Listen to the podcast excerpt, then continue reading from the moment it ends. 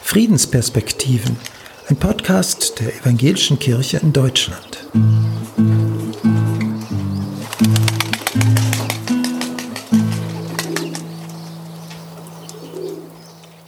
In dieser Folge ein Porträt des Theologen Dietrich Bonhoeffer.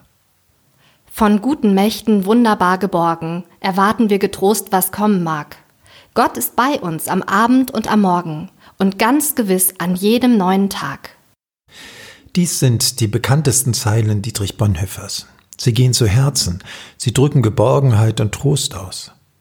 Ihre Kraft geht auch auf die Situation zurück, in der Dietrich Bonhoeffer sie aufschrieb, der Theologe hatte sich am Widerstand gegen die Nazis beteiligt, mit schweren Folgen.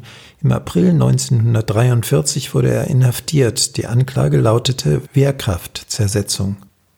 Kurz vor Weihnachten 1944 schrieb er aus seiner Berliner Gefängniszelle einen Brief an seine Verlobte und fügte dieses Gedicht bei, von guten Mächten wunderbar geborgen.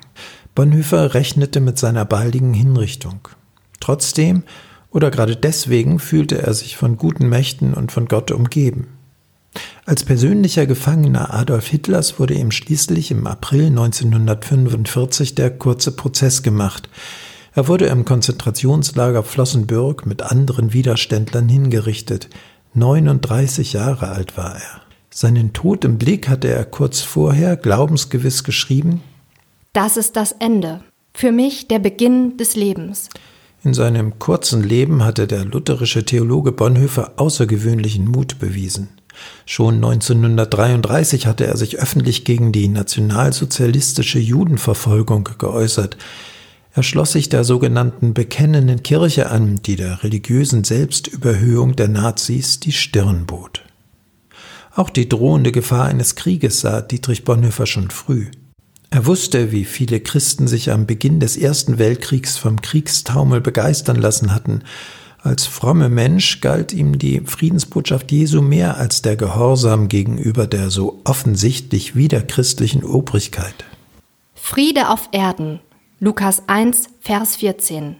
Das ist kein Problem, sondern ein mit der Erscheinung Christi selbst gegebenes Gebot. Und einem göttlichen Gebot gegenüber muss man gehorsam sein. Eigentlich.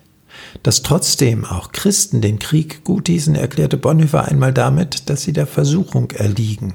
So wie damals im Paradies die Schlange Eva versuchte, so würden Christen vor folgenden Fragen kapitulieren. Sollte Gott nicht gemeint haben, wir sollten wohl von Frieden reden, aber so wörtlich sei das nicht in die Tat umzusetzen? Sollte Gott nicht doch gesagt haben, wir sollten wohl für den Frieden arbeiten, aber zur Sicherung sollten wir doch Tanks und Giftgase bereitstellen? Und dann das scheinbar Ernsteste. Sollte Gott gesagt haben, du sollst dein Volk nicht schützen? Sollte Gott gesagt haben, du sollst deinen Nächsten dem Feind preisgeben?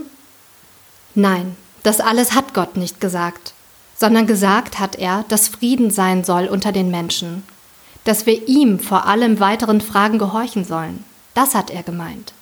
Scheinheiligkeit jeder Art lehnte Bonhoeffer ab. Frömmigkeit ohne das Tun des Gerechten könne sich nicht auf Jesus berufen. Eindeutigkeit und Ehrlichkeit sich selbst und anderen gegenüber, diese Werte bedeuteten ihm viel.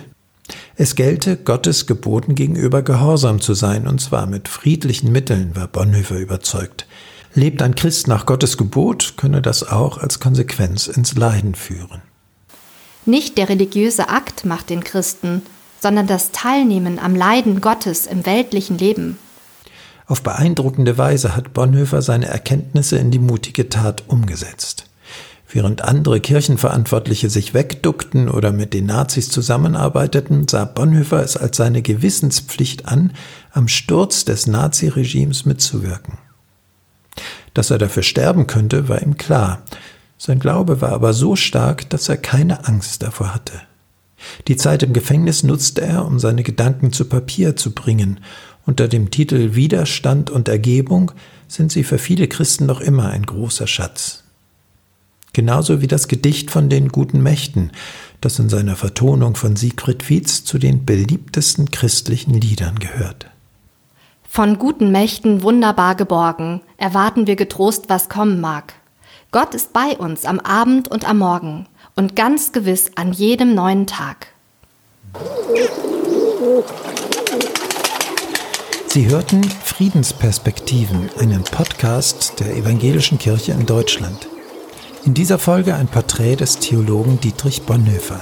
Den Text des Beitrags und weitere Infos online unter egd.de slash Frieden.